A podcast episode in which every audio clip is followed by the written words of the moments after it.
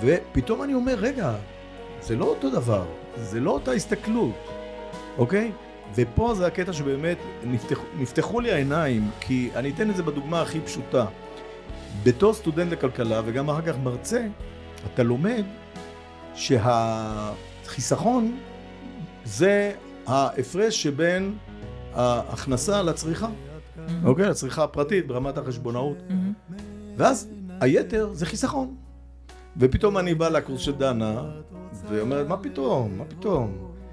אה, אך הצריכה זה ההפרש שבין ההכנסה לחיסכון. ואולי יש בך הכל. ברוכים הבאים לעוד פרק בפודקאסט דברים שלא לימדו אותנו על כסף. והפעם אירחתי את שאולי כצנלסון, אדם שעשה המון בחייו בתפקידים מאוד מאוד בכירים, בהשפעה מטורפת על אנשים. והזמנתי אותו לדבר איך הוא נערך לפנסיה שלו, בהיבט של משמעות, בהיבט הכספי. והאמת היא שדיברנו על המון דברים שבכלל לא צפיתי שנדבר עליהם. ובאמת אתם מבינים איך בן אדם מכין את עצמו לפנסיה, יש פה הרבה מאוד כלים שכל אחד שחושב על הפנסיה שלו יכול לקחת מהפרק. אז מאחלת לכם האזנה נעימה.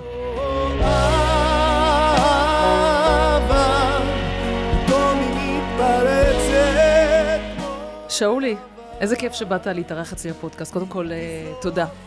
אני אתן לך תכף להציג את עצמך, ות... ואנשים יראו פה איזה בן אדם בכיר אתה, ואיזה בן אדם עשית דברים בחייך, בסדר? כן, נו. אבל כשאני מסתכלת עליך, אני צוחקת. אתה אומר שאני בכיר, אז אני צוחק. כן, אני יודעת, אבל תכף הם יראו, כן, איך אומרים, כן. יעיד הבן אדם על עצמו, מה שנקרא. בסדר? אבל עכשיו המאזינים שומעים פה שיר בכלל. אז, כן, אז, אז אני- איך זה מתקשר הדברים האלה ביחד? עכשיו תספר לי. אני, אני, אה, אחרי השלב בחיים שהיה חשוב לי להציג את כל הטייטלים שלי, כאלה וכאלה, בסופו של דבר, כשבאתי ואמרתי, רגע, מה, מה אני אמיתי בפנים? התחלתי להגיד, חבר'ה, אני זמר. וחוץ מזה אני גם עוסק בניהול ובתחומי הכלכלה והכספים, אבל זה בשביל הפרנסה. הנפש, באמת, זה המוזיקה. וואו. אז עכשיו תציג את עצמך עם כל הטייטלים וכל הזה, דווקא עכשיו אני אעשה לך על אפך ועל חמתך, שנקרא. אה, טוב, אז ככה, אה, שמי שאולי כצנלסון, קודם כל משפחה באמת, זה חשוב. קודם כל, לפני הכל, בגיל מסוים אתה מבין את זה, שזה הדבר באמת חשוב. אז אני כבר, בשלב הזה כבר עברתי אותו לפני כמה שנים, ובאמת המשפחה זה הדבר הכי חשוב. אז אני נשוי לאותה אישה, כבר 42 שנה, שזה גם אה, הישג ראוי לציון. לגמרי. והיא פסיכולוגית דרך אגב. אמ, אני גם למדתי כלכלה ופסיכולוגיה בעברי, אז יש לנו משהו משותף כבר, שאתה יודע, בין אשתי וביני, שכבר היה איזשהו בסיס טוב. אמ, יש לנו שלושה ילדים שיהיו בריאים. אמ, כל אחד בעולם, ה- אפשר להגיד, בעולם העסקים, הם מתחברים איכשהו אחד לשני, והם קבוצה נפלאה של חבורה, באמת שגידלנו אותם תמיד להיות אחד עם השני, ואחד עבור השני, ואנחנו שמחים שבאמת זה מה שקורה. אה, בגדול הייתי אומר הם סביב העולם הזה של ההייטק בנגזרת ספציפית של עולם המדיה ותחום השיווק הדיגיטלי שהם צמחו ממנו כולם ועוסקים בו בצורה כזו או אחרת. ואחד מהילדים עשה גם אפילו איזשהו אקזיט נחמד לאחרונה וגם זה מתחבר לעולם שלי לעולם הכלכלי אבל בטח אנחנו נדבר אחר כך. חוץ מזה אה, חוץ מזה אני גם אה, בעולם הכלכלה כבר שנים רבות יש לי שני תארים בכלכלה ויש לי עוד תואר בניהול חדשנות אה, שאותו עשיתי בחו"ל אה, מתוך עניין כמובן כי מבחינת תארים כבר לא היה בזה צורך. אה, הייתי גם מרצה באוניברסיטה ובאקדמיה במשך מספר שנים אבל זה תמיד היה לצד העיסוקים האחרים שלי. אה, בעיסוקים האחרים שלי תקופה מסוימת הייתי בצבא, אני סגן אלוף במילואים, אבל החלטתי לעזוב בגיל מאוד צעיר ולא להישאר לקריירה צבאית כי זה שיאמם אותי קצת, סליחה בלי לפגוע באף אחד. גם אני כמוך, עזבתי אני לפני. באתי מחיל האוויר דרך אגב, אני מאוד אוהב את החיל עד היום, חבר עמותת חיל האוויר ובאמת גאה בחיל הזה וחושב שקיבלתי שם הרבה מאוד כלים וערכים וזוויות ראייה נכונות וכלים לניהול ובעיקר כל נושא שקשור לאחריות אישית ו- ולתחקר כל אירוע ולהבין מה, מה היה נכון ומה לא היה נכון ולקחת את המסקנות וליישם אותם בהמשך. לקחת אחריות גם. זה בהחלט, אמרתי, לקחת אחריות קודם בדיוק. כל, accountability מה שנקרא.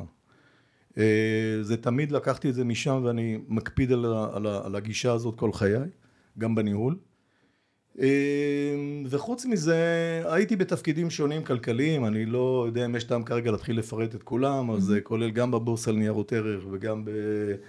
אה, בגופים ציבוריים כמו התאחדות התעשיינים שעסקתי שם בניתוחים כלכליים וגם. אה, בבנקאות הייתי הכלכלן הראשי של בנק דיסקונט, מנהל המחלקה הכלכלית, עסקנו בהרבה תחומים שם, לא רק בכלכלה, גם בניהול פנימי של הבנק, בניית תוכנית היעדים וניתוח הרווחיות של הבנק ו- ו- וניתוח הסניפים, רווחיות הסניפים ועוד הרבה כהנה וכהנה אה, ואחר כך כולי ורציתי מאוד מאוד ללכת יותר לפן העסקי ולעזוב קצת את הפן הכלכלי אז גם מוניתי להיות המנהל אגף השיווק של הבנק, זה תפקיד בכיר שם. אה, היה מאוד מעניין, אבל גם זה, הקוצים בישבן לא הניחו. ובשלב מסוים אה, החלטתי לצאת החוצה, לעזוב את החממה הזאת שנקראת בנקאות וקביעות, כן? שזה וואלה, אנשים אמרו לי אתה מטורף, באמת, אמרו לי, היו אנשים במסיבת הסיום שעשיתי, ניגשו אליי חלק מהאנשים, אמרו, תשמע, אנחנו מקנאים באומץ שיש לך. זה, זה היה לגמרי. מהלך לא פשוט. לגמרי. לא פשוט. ועברתי להיות סמנכ"ל של אה, גוף אה, גדול, אה, מסחרי גדול, זה היה אז המשביר לצרכן. דרך אגב, קיים עד היום, אבל בדרך עברתי איתו תקופה לא פשוטה עם המשביר. התפקיד שאליו נקראתי היה בעצם הפרטה של המשביר כשהוא עוד היה בבעלות של הקו-אופ. אה, לצד היושב ראש שם שהתמנה אה, קצת לפניי, יעקב ליפשיץ, באמת אדם, איש משכמו ומעלה, מאוד הערכתי אותו, הכרתי אותו בבנק, היה שם סמנכ"ל בכיר. ומה שרצינו לעשות זה להוציא את החברה להפרטה למשקיעים, היינו בתהליך טוב, אבל לצערנו קרו דברים, כולל התנהלות בנקאית מסוימת, ששוב, בלי לבקר אף אחד, אבל למדנו, כן. למדתי קצת מהחיים מה זה להתנהל, להתנהל מול בנקים. והגוף נכנס לפשיטת רגל, ואז אני מצאתי את עצמי פתאום, וואו, נוסע על אופניים ללשכת אבטלה, לקחת דמי אבטלה. שאולי כצנלסון עם כל התארים, כן. וכל ההיסטוריה שלו, ובאמת, שנחשב סופרסטאר בבנק דיסקונט, אמיתי, באמת, ככה אנשים קראו לי, חלק מהאנשים, mm-hmm. פתאום רוכב על אופניים. ללשכת אבטלה, אחרי שבאו לקחת את ההונדה האדומה עם הגג הפתוח שהיה לי קודם, אה, וכולל המחשב הנייד שהיה לי, אה, כל זה באו לקחו לי, כן, מהבית, אה, החברה בפשיטת רגל. וכן, ואני רוכב על אופניים של הבן שלי. אני מנסה לחשוב רגשית, איפה, איפה, איפה היית? איפה זה תפס אותך? וואו, וואו, זה היה חוויה קשה מ... מאוד. ממש, מלמטה? ממש ככה, ממש, מה רמא? מאיגרא רמא, בירא עמיקתא. אמיתי. וואו. אמיתי לגמרי. בן כמה היית אז בתקופה הזאת? אה, וואו, זה היה, אני חושב, משהו באזור אה, 2002, משהו כזה. זה היה בדיוק תקופת ה- האינתיפאדה, ש- וואלה, אני כבר לא זוכר, השנייה. כן, כבר. שעשה- כן, זה היה אחרי האירוע שהיה במלון פארק, זה אני זוכר טוב, כן. כי זה השפיע מאוד קשה על, ה, על, על המשבר לצרכן, כי רוב החנויות היו ב, בקניונים, החנויות החשובות, וזה היה באמת אה, תקופה קשה מאוד. איך אתה באמת אה, רגשית התמודדת עם דבר כזה? זה... אה, לא פשוט, לא פשוט. קודם כל, מזל שיש לי אישה פסיכולוגית, אז... אה, אז קיבלת טיפולים, אקסטרה. טיפולים, אקסטרה טיפולים. אה, באמת לא פשוט. באמת, באמת לא פשוט.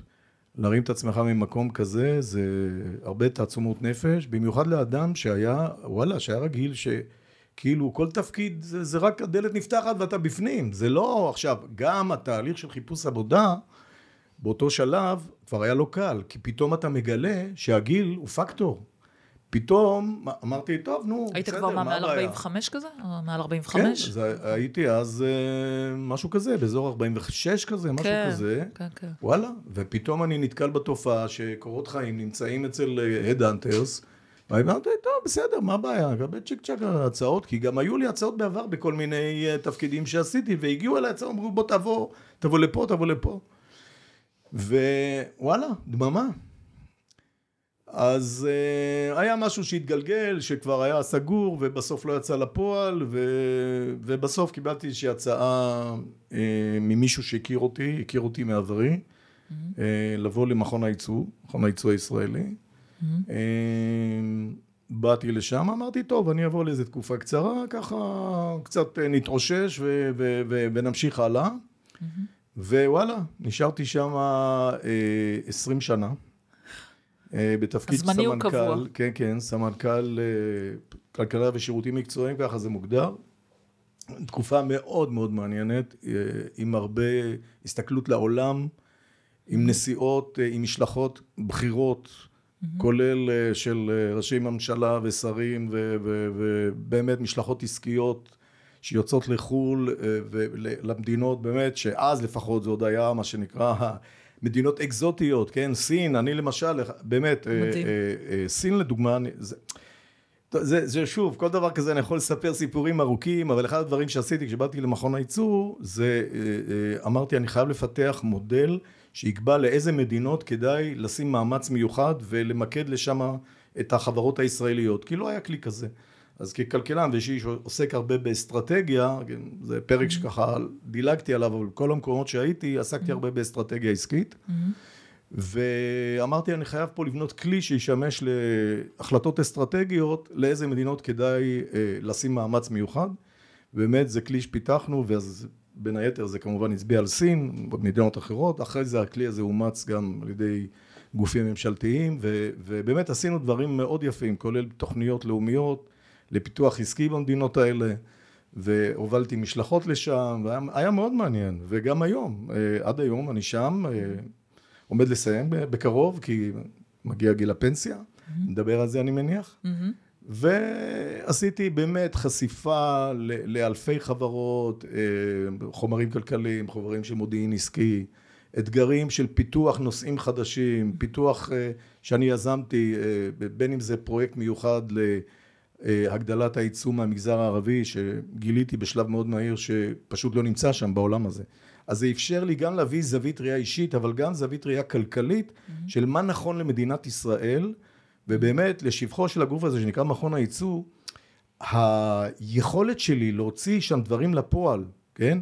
במסגרת התפקיד, למרות שזה לא גוף ענק, זה לא גוף של מאות אנשים, זה לא איזה משרד ממשלתי גדול שהוא אה, אה, כן, נמצא בעיתונים, אבל. בכל זאת הגוף הזה, יש בו בסדר גודל של 100 עובדים, ותקציבים לא מי יודע מה גדולים, עדיין יש לו יכולת לעשות אימפקט משמעותי על הכלכלה, על אלפי יצואנים, ולשמחתי הייתי במקום הזה, ו, ולקחתי את זה למקומות שאני באמת חושב ששם צריך לעשות את הדברים הנכונים, והמון המון סיפוק, המון סיפוק. אז תראה, אני לוקחת אותך, אגב, אני שומעת בקורות חיים שלך כבר כמה פעמים, איך באמת יצאת ממקום שהוא, אפרופו הקביעות מהבנק, לצאת למקום שהוא פתאום... למה? אתה לא יודע בדיוק למה אתה יוצא, והמשביר שנכנס לפשיטת רגל, פתאום אתה יוצא למה? המשביר שנכנס לאופניים. למשבר. כן, בדיוק, לגמרי, ואתה נוסע על אופניים, ואתה יכול, אני רואה את זה כזה, בדמיוני אני רואה כזה שריפה כזה בבניין, ואתה כזה יוצא עם האופניים, כאילו כזה. ועכשיו פעם שלישית, הפרישה אה, לפנסיה.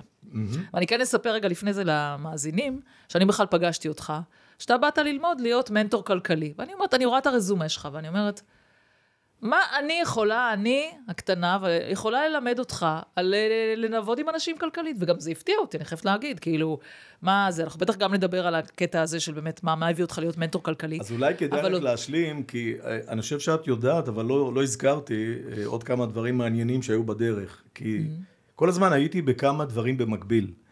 וזה אחד הדברים שבאמת מאפיינים אותי, ו- ואני מניח שזה גם ישפיע על המשך הפעילות שלי בעתיד, Mm-hmm. אבל למשל, אה, גם הייתי באקדמיה, זאת אומרת, המשכתי להיות מרצה, אה, הייתי עוזר מחקר בשלב שהייתי סטודנט, הייתי עוזר מחקר, עבדתי עם הרבה פרופסורים, אבל אחר כך ביקשו ממני והייתי מרצה גם באוניברסיטת תל אביב, ואחר כך מרצה באחת המכללות, בתחום הכלכלה, הרציתי בתחום כלכלת ישראל, מקרו כלכלה, מיקרו כלכלה, בנקאות, אוקיי? אז, אז גם משם אה, אה, קיבלתי, הייתי אומר, הסתכלויות אחרות, שונות.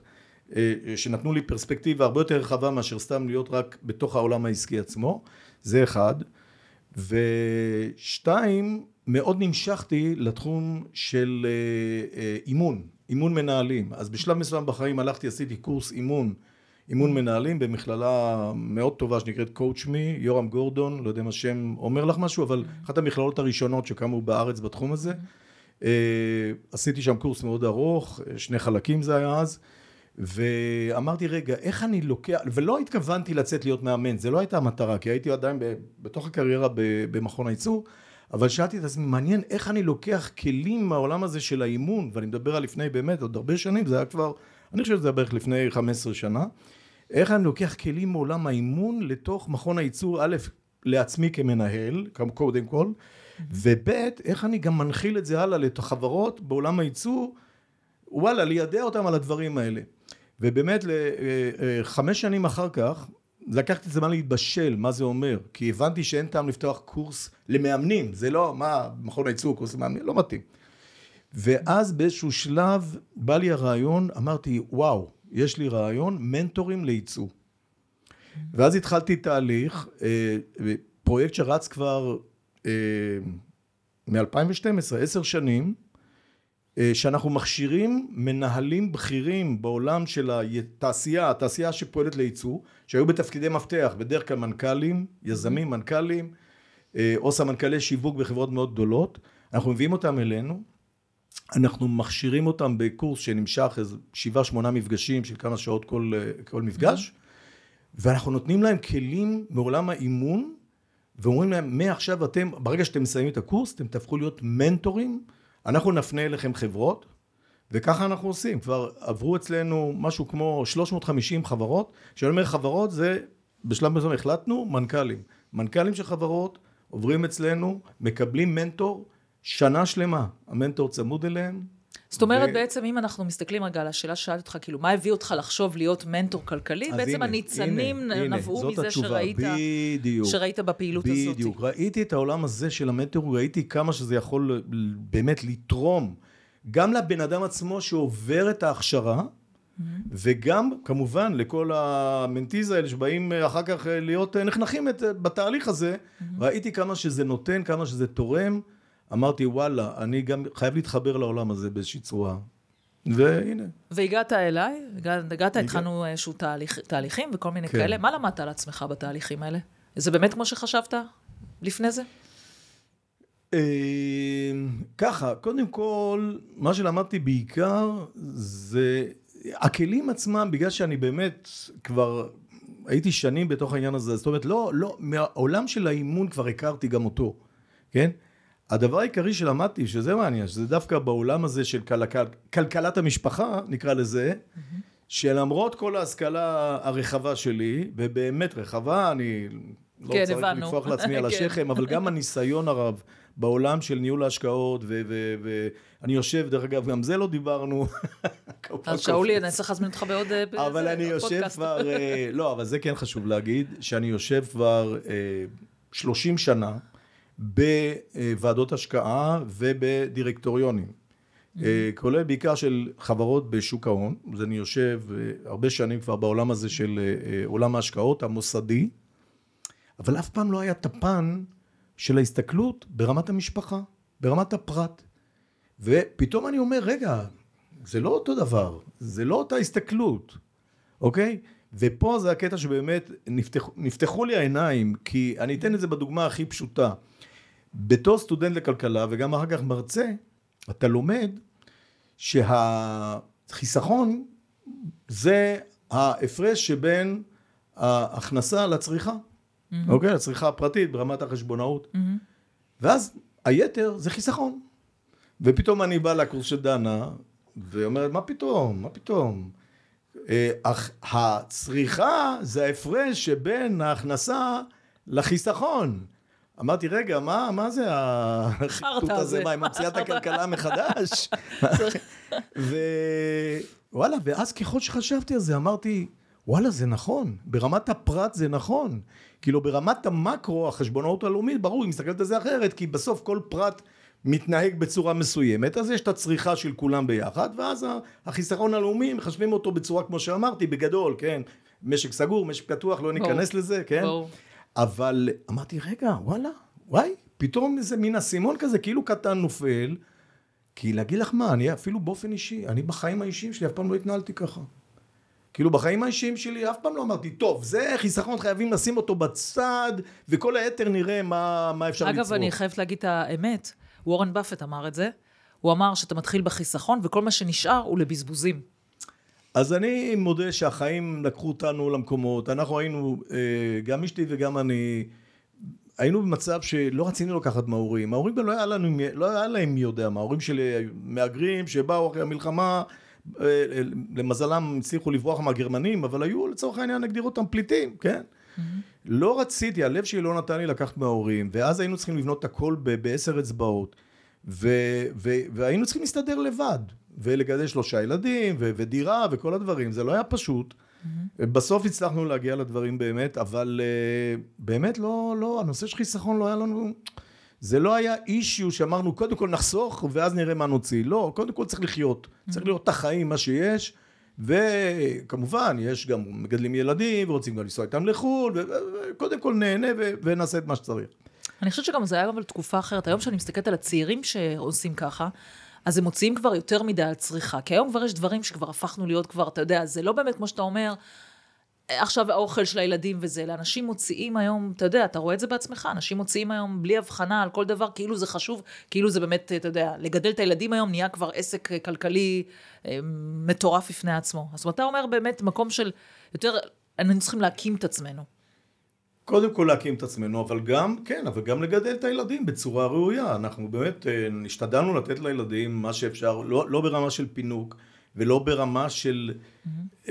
גם מבחינה חינוכית, לא רצינו להביא אותם למקום שירגישו שיש להם הכל, אה, למשל, מגיל מאוד צעיר, הם, הם הבינו שאנחנו לא נקנה להם דירה. Mm-hmm.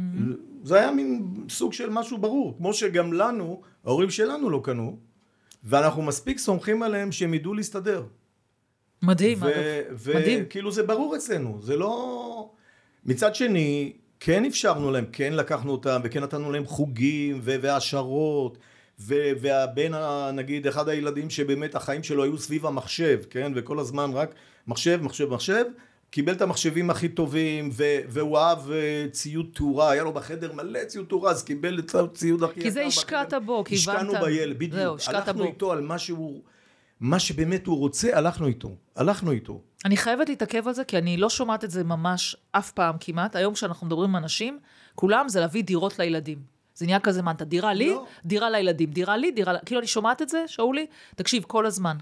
וזה מדהים שאתה אומר את זה עכשיו, כאילו אני משקיע בילדים, נותן להם את הכל כדי שיצאו ילדים טובים, וגם אני אומר להם, תקשיבו, נותן לכם את כל, מצייד אתכם בכל הכלים, לכו תסתדרו, לכו תקנו דירה. נכון, מדהים, ממש ככה. מדהים, הלוואי והיינו שומעים את זה ואני, גם, היום. אני אגיד לך יותר מזה, אם את תשאלי אותם, אני יודע, הם לא ירגישו שכאילו, מה, איזה הורים יש לנו שלא מוכנים לתת לנו, או לא יכולים לתת לנו, לא. הם מבינים שככה החיים צריכים להתנהל. אז אה, כן, אני, אני באמת מאמין בדרך הזו. אז, אז הגעת עם בית שהוא מאוד מאוד אה, כלכלי, זאת אומרת, אז מה עוד למדת על עצמך? כי בעצם אתה כן, בסוף אתה כן התנהלת נכון. לא, תראי, קודם כל התנהלתי נכון, כי אני חושב שבאמת גידלנו ילדים עם ערכים, אה, לא רק בעניין הזה, אלא בכלל עם ערכים, עם, עם, עם אישיות. באמת, ברוך השם, אני מקבל היום המון פידבקים mm. על הילדים, ואני מאוד שמח, ואני אומר, באמת הצלחנו. אני לא מודד את ההצלחה לכמה כסף הגענו או לא הגענו, כי תראי, וזה אולי אחד הנושאים שנדבר עליהם בהמשך, mm-hmm. בגיל הפנסיה פתאום אתה מתחיל להבין שהפנסיה זה לא מספיק, אוקיי? ואז אתה אומר, רגע, אבל אם הייתי אולי מתנהל אחרת, ואם לא הייתי עושה ככה, והייתי דווקא שם את זה בדירות, והיום היה לי מלא נכסים, וזה, אבל אני, זה, זה, בעיניי העניין של לגדל ילדים באמת נכון, שוב, מה זה נכון, כל אחד בזווית שלו, אבל כן. לגדל ילדים בצורה שבסוף אתה אומר, וואו, עשיתי עבודה טובה, עשינו, סליחה, עשינו, אשתי פה יש לה חלק סופר חשוב, בואי, גם לתת להם את הזמן, ש, שהיא תמיד מצאה את הזמן לעשות את זה, ולכן היא גם, למשל, הביאה הכנסה יותר נמוכה. אשתי כל השנים כפסיכולוגית, פסיכולוגית בשירות הציבורי נקרא לזה, באגודת ניצן, היא הפסיכולוגית של אגודת ניצן, משכורות לא רוצה להגיד. כן, לא משהו. בוא נגיד. לא משהו זה... כן, understatement. בלשון המעטה. כן. אבל זה בסדר, כי היא, היא הייתה עם הילדים יותר. אוקיי, עכשיו, אני הייתי כמה שיכולתי, והם תמיד יזכרו לי שכן, הייתי איתם כשהייתי חוזר מעבודה, ועם הגדול הייתי נוסע למשחקי כדורסל שלו וזה. אז, אבל אני לא אומר, וואו, וואי, אשתי חייבת לעבוד, כי היא חייבת שיהיה לנו הכנסה יותר גדולה, שיהיה לנו חיסכון, שיהיה לנו זה. לא. ברור. כן, ברור. הילדים.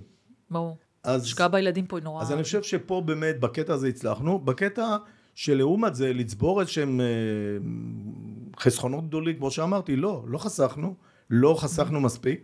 ו, ופתאום אתה, אחד הדברים שאתה מתחיל לחשוב באמת בגיל מסוים, ובטח נגיע לזה, זה רגע, מה אפשר לעשות באמת היום, כי להסתכל קדימה, זה מה שחשוב, זה מה אפשר לעשות היום כדי באמת להגדיל את, נקרא לזה, את הבסיס הכלכלי שלי ולהמשך, כי החיים לא נגמרים בגיל 65 או 67, כן?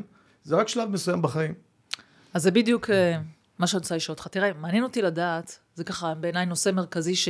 שהייתי רוצה שהמאזינים יקבלו פה ערך. אני מניחה שיש הרבה אנשים שנמצאים אה, במעמד שלך, בגיל שלך, לפני פרישה. ואחרי זה נדבר גם על הנושאים הכספיים שקשורים בזה, אבל מעניין אותי לדעת איך, מבחינה רגשית, איך אתה מרגיש באמת לצאת עכשיו ממכון הייצוא אחרי 20 שנה, שניהלת באמת אופרציות גם חשובות, גם משפיעות מאוד, וזה גם משהו שחשוב לך בחיים, אני יודעת נכון. מי, מאוד חשוב לך להשפיע, ובצדק, גם אני עובדת בעניין הזה, כי גם לי חשוב להשפיע על אנשים אחרים. אז איך פתאום יוצאים לצד השני, מבחינה רגשית? איך מתמודדים עם דבר כזה פתאום? אמ, אז בהחלט יש כאן תהליך של... אה, של איזושהי עבודה עם עצמך. זאת אומרת, אה, כבר הרבה קודם אתה צריך להתחיל להבין ולעשות איזשהו שיח עם עצמך ולהגיד, אוקיי, כל מה שיש הוא נכון לעכשיו, וכל דבר יכול להשתנות בכל רגע, זה אחד. זאת אומרת, קח את הדברים בפרופורציה, אל... אל תיקח את עצמך ליותר ממה שאתה. אתה בן אדם שעושה דברים מסוימים ברגע נתון, הכי טוב שהוא יכול, וזה לא עושה אותך ליותר, לאיזה טייטל, יש לך כאלה תארים או כאלה תארים או תפקידים כאלה או תפקידים אחרים. אתה בן אדם. בן אדם שעשה דברים מסוימים, הגיע למקום מסוים ומחר הכל יכול להשתנות. איך אומרים, מי אני שחוויתי את זה על בשרי יודע? יודע. Mm-hmm. לכן קודם כל זה עניין של באמת אה, דרך המחשבה וכבר לפני שאתה פורש, אני עם עצמי בשיח הזה אומר לעצמי כן, אני מבין שזה הכל זמני ובשלב מסוים אני אצא ואף אחד לא יזכור אותי וזה בסדר, זה בסדר, ככה העולם מתנהל ותקבל את זה. זאת אומרת, ה, ה, אז במקום הזה אתה אומר אוקיי, אז מה, מה הדבר הבא שאני אעשה שיהיה לי משמעות? זה הדבר, לא מה יגידו עליי, או לא איך הייתי בוס גדול והייתה לי מזכירה שעשתה וביקשתי ואוקיי אז עכשיו אני מתאם לעצמי את הפגישות, לא נורא, הכל טוב. Mm-hmm. אבל מה המשמעות שיש לי כרגע בשלב הזה של החיים? איך אני יכול למלא את החיים שלי משמעות? אוקיי? משמעות למרות שזה לא, לא הטייטל, זה המשמעות שלי בעשייה שלי. ו, וזה באמת, גם כשאני מסתכל על מה שעשיתי בעבר, שם היו הדברים החשובים מבחינתי. מה האימפקט, מה המשמעות, מה היכולת שלי להשפיע. תן לי דוגמה באמת לדבר הזה, מעברך שאתה זוכר אותו כמשהו מאוד משפיע, ודווקא הוא לא נחשב משפיע כאילו מישהו אחר היה מסתכל עליו. אה, אני, אני יכול לחשוב על כל מיני דברים שדחפתי אותם, אפילו הפרויקט הזה של ה...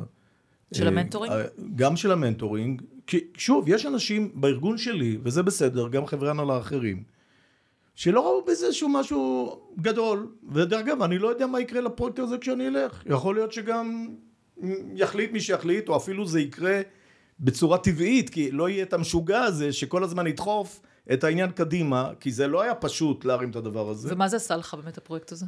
למה אתה מתחבר אליו? כמשמעות? אני מתחבר אליו כי אני רואה את התגובות של ה...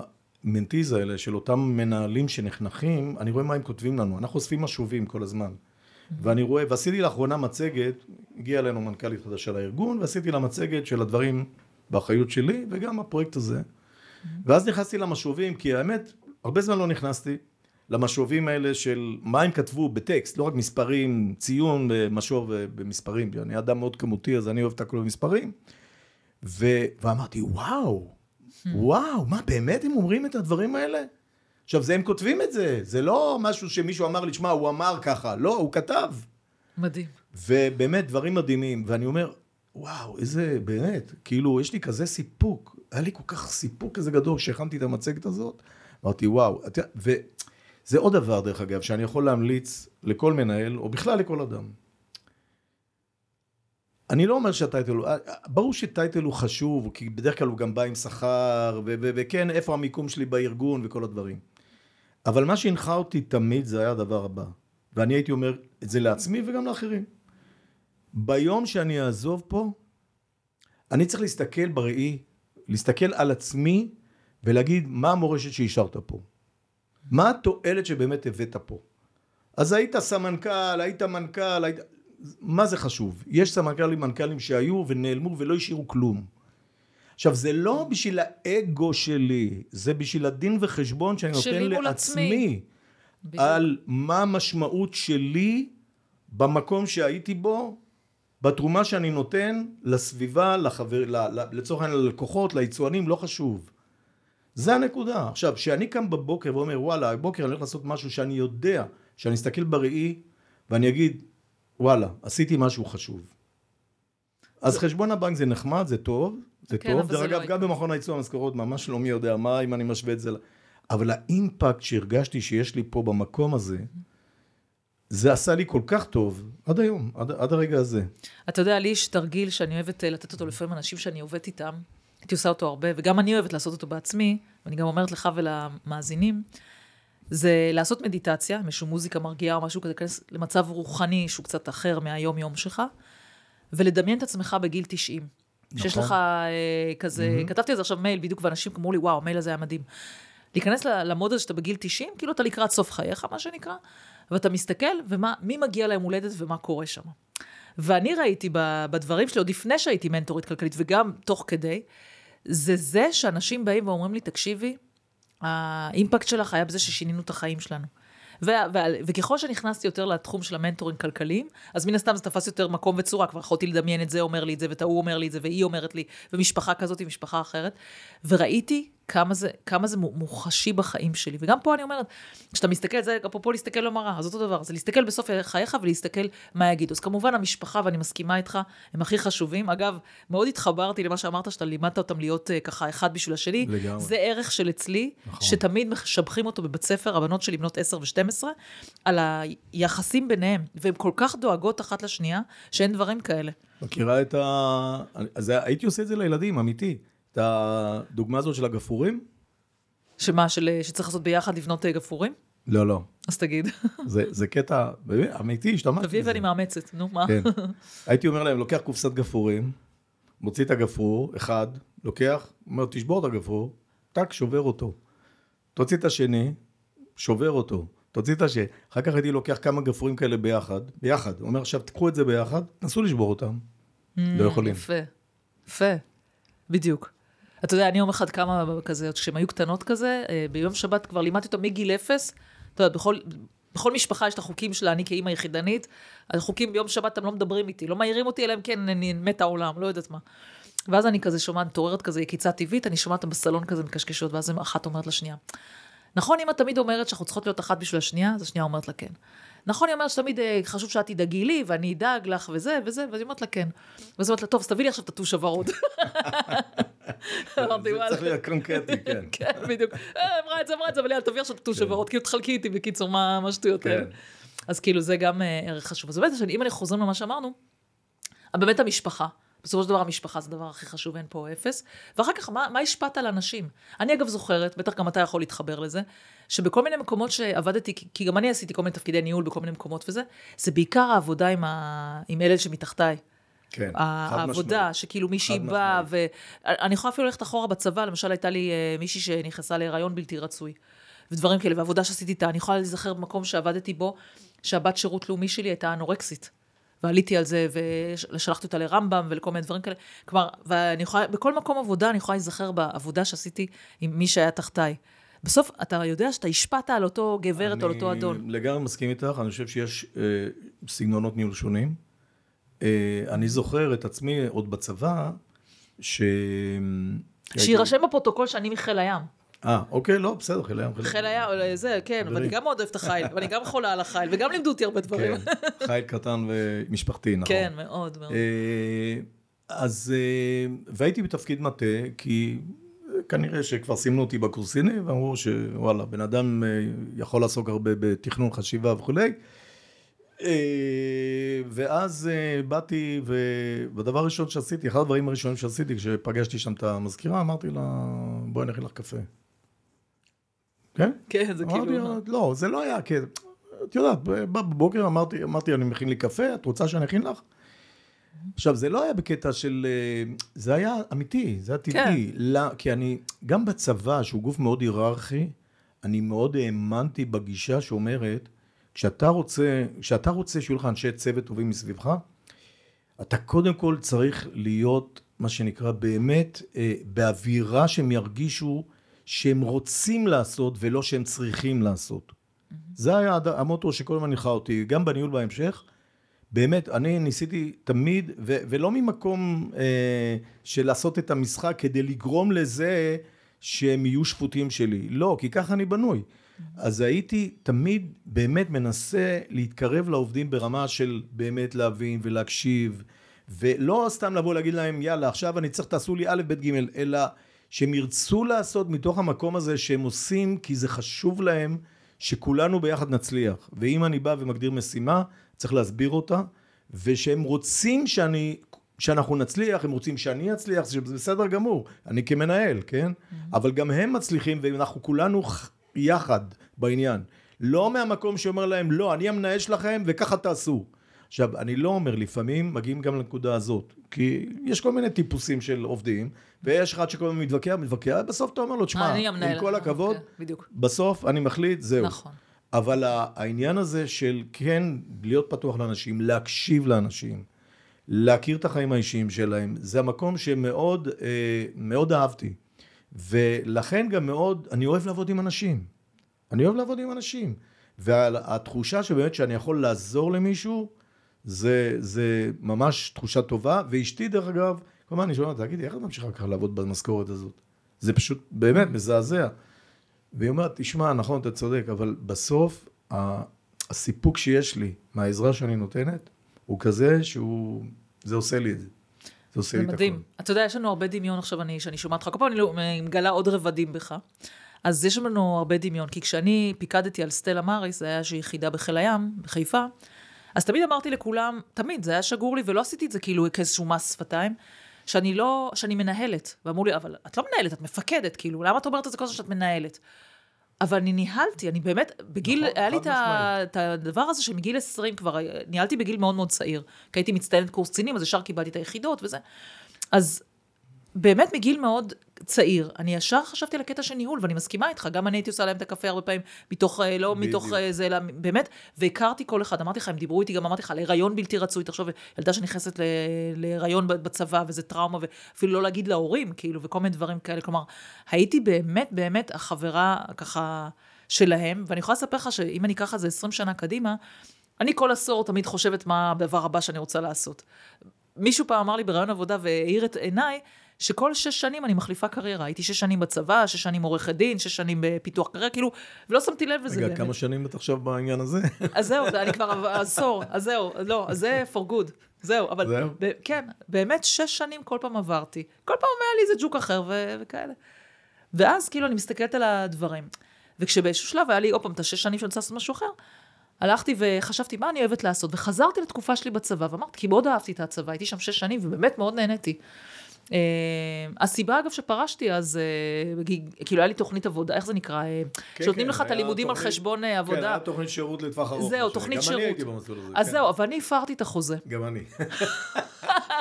גם אני. אנחנו צריכים פה... לא רק זה, אמרו לי, אל תעזוב, קח שנה חל"ת. גם לי את זה. חל"ת, ותחליט. ודרך אגב, תוך כדי השנה חל"ת, גם חזרו אליי ואמרו לי, הרי הר- הסיבה, שאלו אותי למה אתה רוצה לעזוב, אמרתי, תראו, אני, רב, אז הייתי רב סרן, אה, הייתי רב סרן שנתיים, אמרתי, אפילו המפקד שלי, אני, אני חושב שאני ראוי להתקדם לתפקיד הבא, שזה נקרא אה, מנהל ענף, לא משנה, אוקיי? ב- בתחום המקצועי שלי, וגם המפקד אמר לי, נכון, אתה הכי מתאים, אבל יש לפניך אנשים בתור. יש לפניך אנשים בתור, הם היו אנשי צוות אוויר וכל מיני כאלה, ואמרתי, כן, אבל אתה חושב שאני הכי מתאים? אמר לי, כן. אז אמרתי לו, אז בבקשה, תעלה את המועמדות שלי.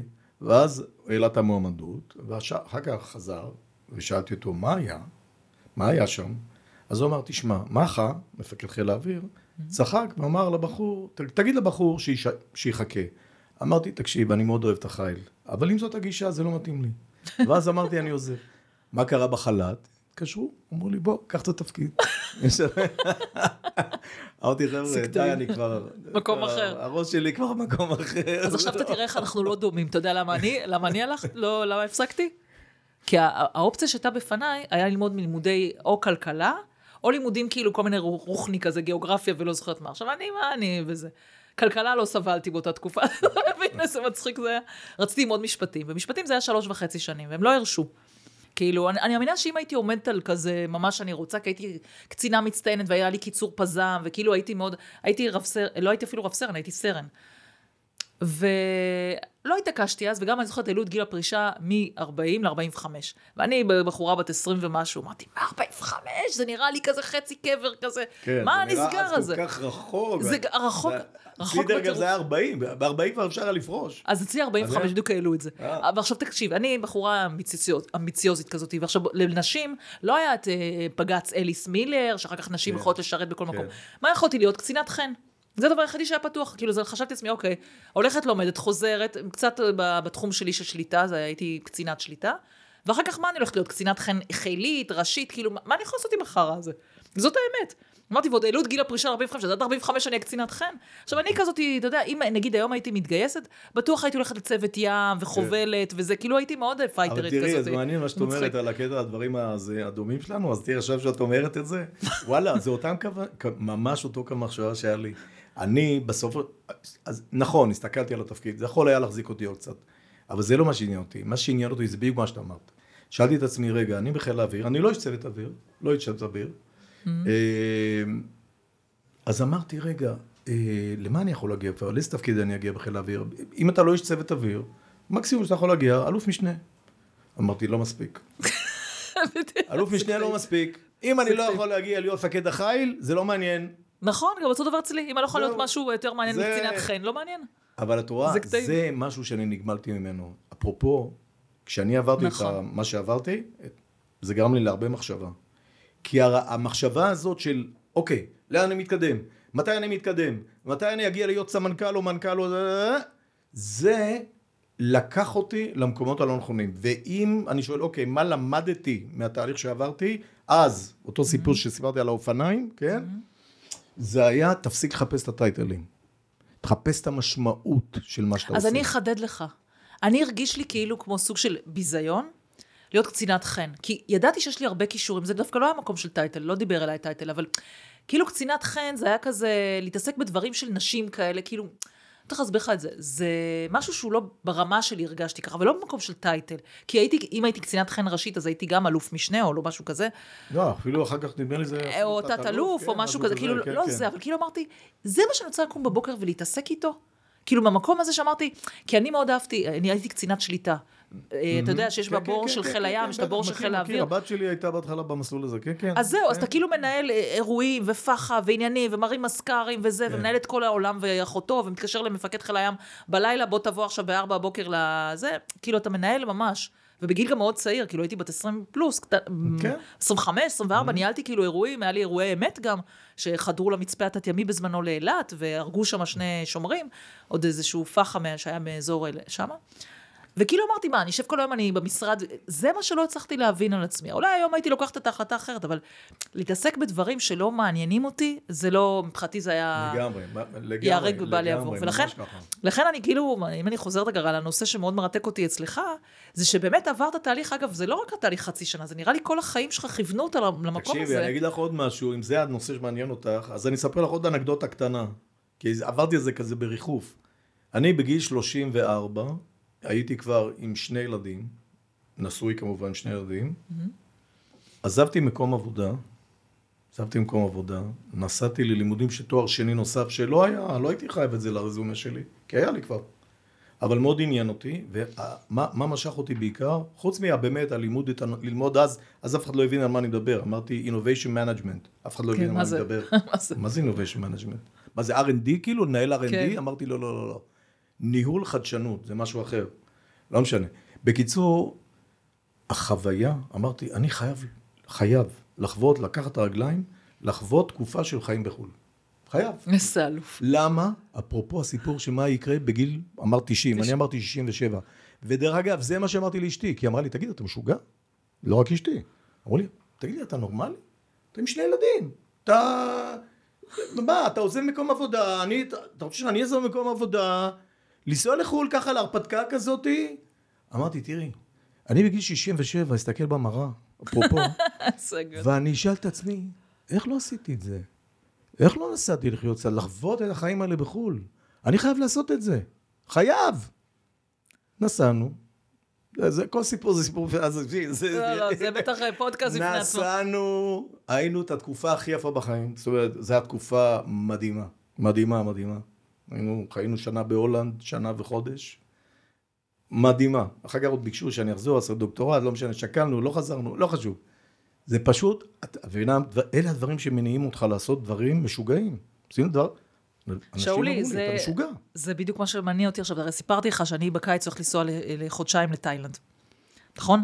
החלום שלי, הרי למה בניתי את העסק הזה? למה בכלל אני בניתי את העסק כמו שבניתי אותו? הרי בהתחלה הייתי רואה אנשים אחד על אחד. באיזשהו שלב, וגם אחד על אחד הייתי רואה את זה, אותם בסקייפ. אגב, אז לא היה זום, אז הייתי רואה בסקייפ. ולמה בניתי את זה? אני, כל החיים שלי, החלום שלי היה שהעסק שלי יהיה הלפטופ. הלפטופ. היום, אתה יודע, היה לי שיחה הבוקר נורא מצחיקה עם ראשון לציון. רוצים שאני אבוא וארצה בפני אמהות יחידניות, כי אני אמא יחידנית.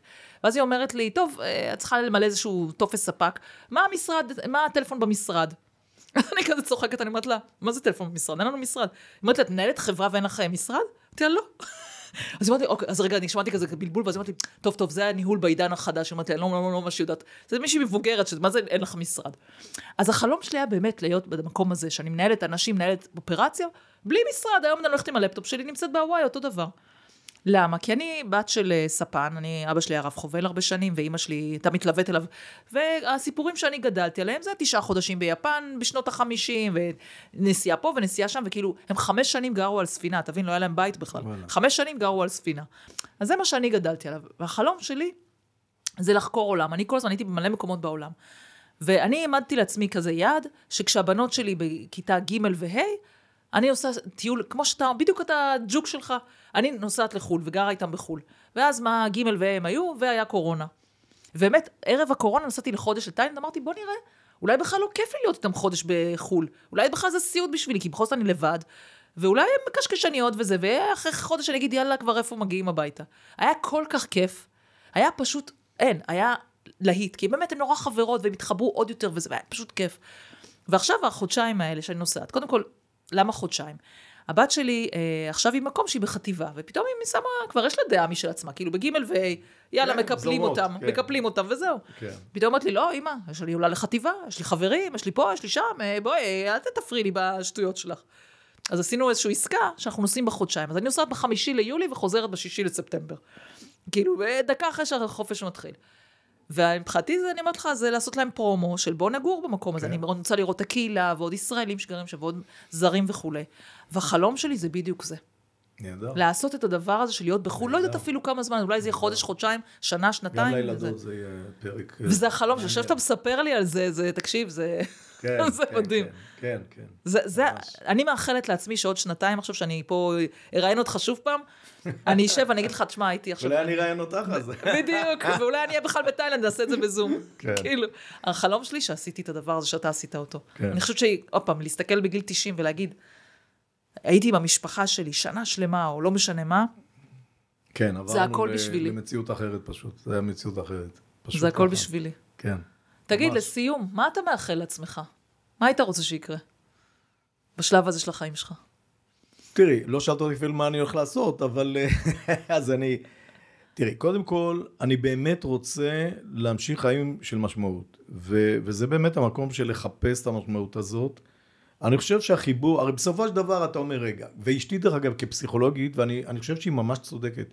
היא אומרת, תראה, לא יספיק לך ללכת לרכב על אופניים, וללכת לחדר כושר, ולראות סרטים, מה שאומרים, רובן, מה תעשה בפנסיה? מה זאת אומרת? סוף סוף אני הולך לעשות חיים, נכון? אתה עשית חיים כל הזמן. כל הזמן, מה, לא הספקתי ללכת לחדר כושר, לא הספקתי לעשות כל מה שאני רוצה. אומרת, לא יספיק לך. כי קודם כל אני מכירה אותך, היא אומרת, ובזה גם הגיוני. אתה, אתה חייב כל הזמן להיות בעשייה, אתה חייב להיות עם משמעות. עכשיו, היא אומרת, גם אם תלך להתנדב, היא אומרת, זה לא יספק אותך. כי היא אומרת, חייב גם שיהיה משהו שאתה תוכל למדוד את הערך שלך, שזה הכסף. נכון. זאת אומרת, הכסף פה לא בהכרח בשביל לחיות יותר טוב. אני גם רוצה, כי יש פה בהחלט, לא דיברנו על זה, אבל יש בהחלט הירידה בהכנסה שקורית, אין מה לעשות, וזה הולך ומחמיר. כי עוד אלה שיצאו עם תוכניות הפנסיה הישנות, מצבם טוב. אני לא נמצא בתוכנית הפנסיה הישנה הזאת, אני רק בביטוחי מנהלים ודברים כאלה, ווואלה, הנה, עכשיו זה חטף סתם את המכה, זה חטף, אני, אני סופג את זה, כן? אה, וכשאתה משווה לעומת המשכורת, וואלה, אני פה צריך לראות איך אני מגשר פה את הפער, זה לא צחוק. אז צריך, באמת, קודם כל צריך לעשות משהו גם בשביל זה. אבל זה לא הדבר העיקרי, משהו עיקרי זה באמת שאני קם בבוקר ואני ארגיש, וואלה. עכשיו, אני יודע, שוב, זה מה שהיא אומרת, אבל אני יודע שזה נכון, שאנשים בשלב הזה שפורשים לפנסיה, מתחילים לנבול. עד כדי זה, עד כדי כך שאנשים מתים. פשוט מתים. כי כאילו איבדו את המשמעות שלהם, את ה, את ה... אוקיי, אז מה אני עושה עכשיו בעולם הזה? עכשיו, אז, אז העניין הוא, אוקיי, מה, איך אני ממשיך הלאה? כי אני, בגלל שאני יודע כל כך רב פעלים ו- וכל הזמן אה, מחפש לעצמי דברים. אז כן, מה אני עושה? אז, אז ברור קודם כל, ילדים, אנחנו בוודאי נשמח שיגיעו, הנכדים עדיין אין. אנחנו בטח נעזור, אבל זה אה, שוב, זה לא... ילדים, בבקשה. אבל זה, כן. יש פה אה, סבא לחוץ. אבל זה לא, זה לא, זה לא, אני לא יכול לחיות רק בשביל, כאילו, בשביל להיות סבא, כאילו, זה. לא המהות עכשיו. ברור. אז כן, ללכת באמת, לקחת את המקומות של, ה, של החוזקות שלי, כן? שלא אחזור, לא, לא אתחיל לפרט אותם, כי דיברנו על זה ברור. אה, אה, כמעט כל השעה הזאת. אבל לקחת את זה באמת לעולם מאוד מעניין, שאני גיליתי אותו בזמן שישבתי כחבר ועדת השקעות. היום מדברים עליו יותר ויותר. זה העולם שמה שנקרא השקעות אלטרנטיביות. שיש על זה הרבה, נקרא לזה שיח, גם בין אה, אנשים שנמצאים בברנז'ה, יש הרבה שחושבים שזה סתם אה, חרטא, וזה רק לגופים אולי מוסדיים, ואני אומר, זה לא נכון. והבנתי שהרבה מאוד משקיעים פרטיים, זה משהו שאם היה להם נגישות אליו, לה- להשקעות האלה, אם הם היו יודעים להגיע אליהם וגם לבחור את ההשקעות הנכונות, אה, יכולים לשפר משמעותית את מצבם הכלכלי, ולשפר את היחס של מה שנקרא תשואה לסיכון. כי זה נדבר בעצם על ניהול ההשקעות, זה באמת להביא את הלקוח שלך אה, ל- ליחס הנכון של התשואה לסיכון. הנכון לא. הנכון לא, בוודאי. קודם כל הסיכון, קודם כל הסיכון, ולמקסם את התשואה לסיכון נתון.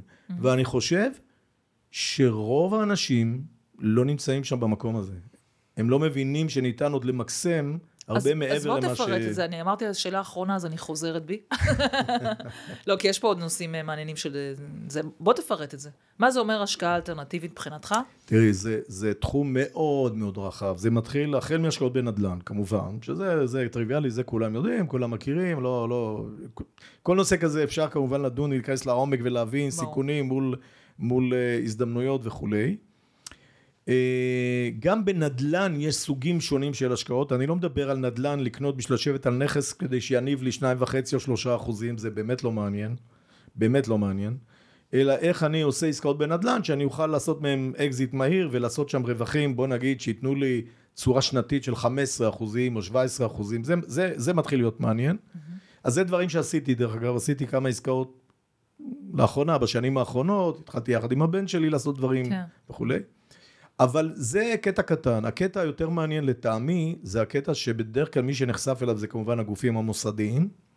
זה כל מיני השקעות, ב, נקרא לזה, בעיקר אם אני חושב ככה על הדברים המרכזיים, זה קרנות של private equity, זה קרנות של multi family. שוב, אני יודע שיש אנשים שאני אומר את זה והם לא בדיוק מבינים עד הסוף מה זה.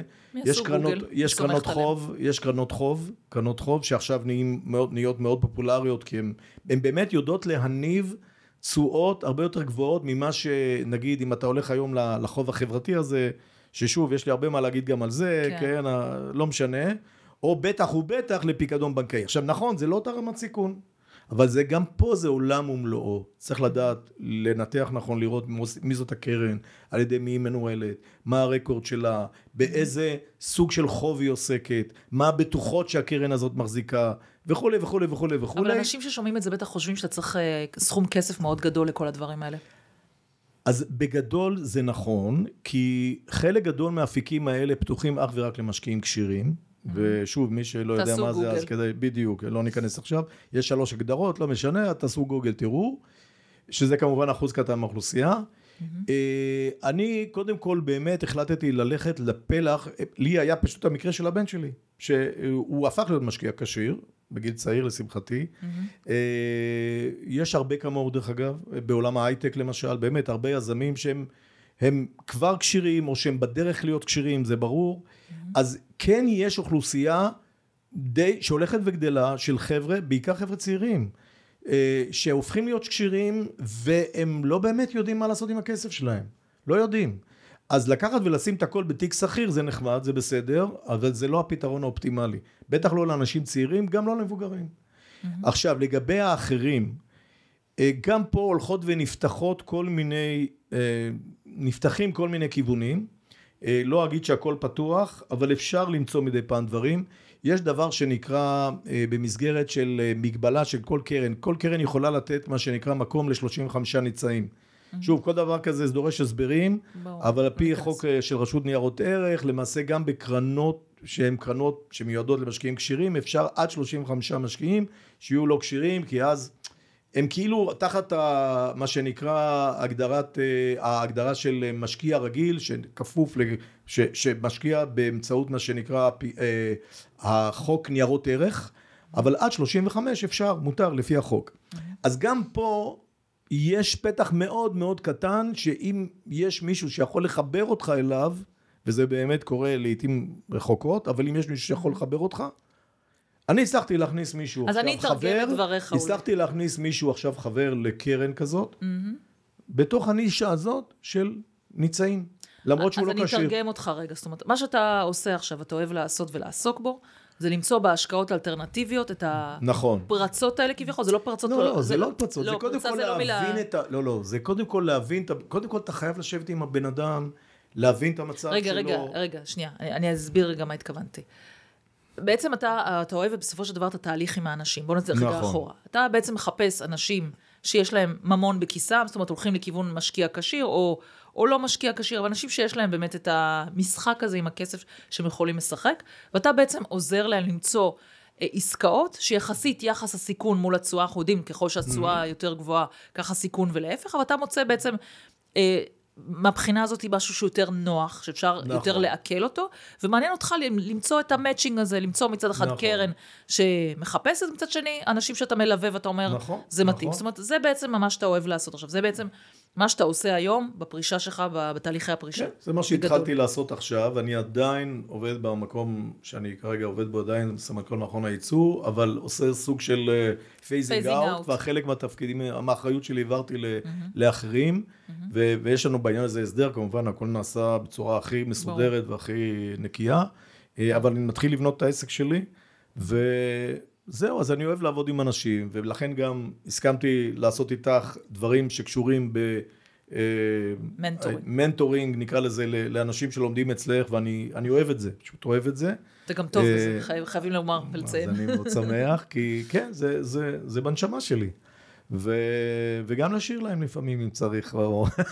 אנחנו נשים פה שיר סיום, אל תדאג. הם קיבלו קצת מההתחלה ויקבלו קצת בסוף אה, גם... אה, והחלום שלי זה להרים איזה מופע, שאני אזמין את כל החברים שלי, ממש עם להקה. אם את אומרת על חלום, להקה, יש לי חבר טוב שאנחנו מנגנים ושרים יחד מגיל מאוד מאוד צעיר, מאוד צעיר. ונבחנו דרך יחד ללהקה צבאית, יוסי בנאי בחן אותנו, אה, וקיבל אותנו, וקיבל אותנו, אבל הצבא בסוף לא אפשר לנו, בגלל הפרופיל שלנו, אה, אוקיי. ואני סוף סוף רוצה להגשים את החלום הזה. מה? אז אחד, אני מבקשת שזה יהיה בשנה הקרובה. אנחנו צריכים שזה יהיה בשנה, היום אנחנו מה? פברואר? כאילו עד פברואר 24 אתה אה, עושה את זה. בסדר, יש מצב. ודבר שני, אתה מזמין אותנו לזה. אותנו ואת המאזינים שירצו. כן. לבוא להופעה, אתה שר מדהים. אה, תודה, תודה. כן. אז שאולי, אפשר לדבר איתך עוד באמת הרבה הרבה זמן. אני ממש ממש מודה לך שבאת לפה. כן, יש הרבה דברים שלא דיברנו עליהם. כן, אה, אבל אי אפשר, האמת היא, וגילינו מלא דברים. כמה שאני מדברת איתך, אני תמיד מגלה עוד דברים משותפים, זה פשוט מדהים. בסדר. אז המון המון תודה, ממש תודה. ואנחנו נסיים בשיר אה, סיום שלך. בכיף, בשמחה. תיכנסו לגוגל, תמצאו הרבה. לא לגוגל, ליוטיוב. ליוטיוב של שאולי, יש שם כן. הרבה אה, דברים שהוא עושה, שווה לשמוע. תודה. תודה, תודה. להתראות.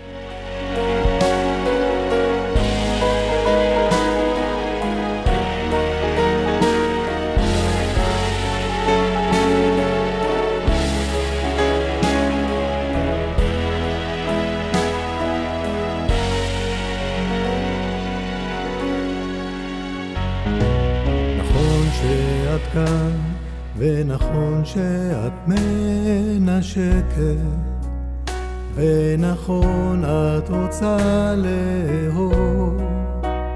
את אפילו יפה, עצובה וכואבת, ואולי יש בך הכל. נכון את קרובה, ונכון שאת מתרגשת, וגם יש לך מקום בשבילי. את אפילו יפה וכל כך מיוחדת, ואולי זה בעצם הכל.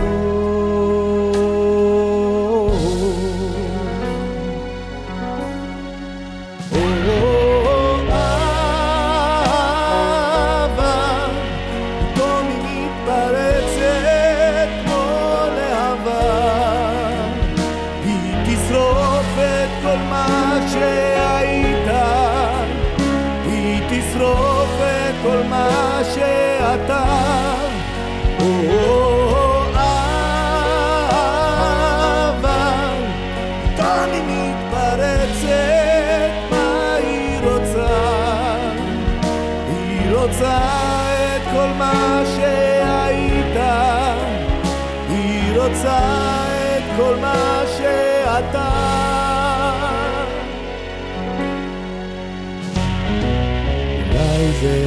הסתם, ואולי זו רק השלכת, שעושה לי להיות קצת עצוב. אני כאן בשבילך, אז לאן את הולכת? ואולי זה לא חשוב.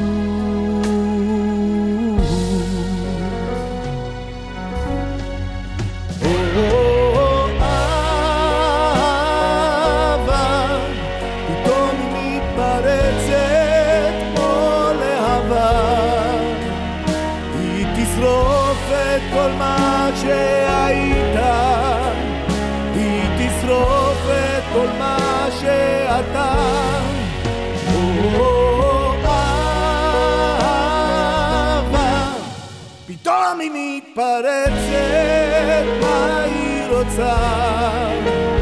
היא רוצה את כל מה שהיית, היא רוצה את כל מה שאתה, היא רוצה אהבה.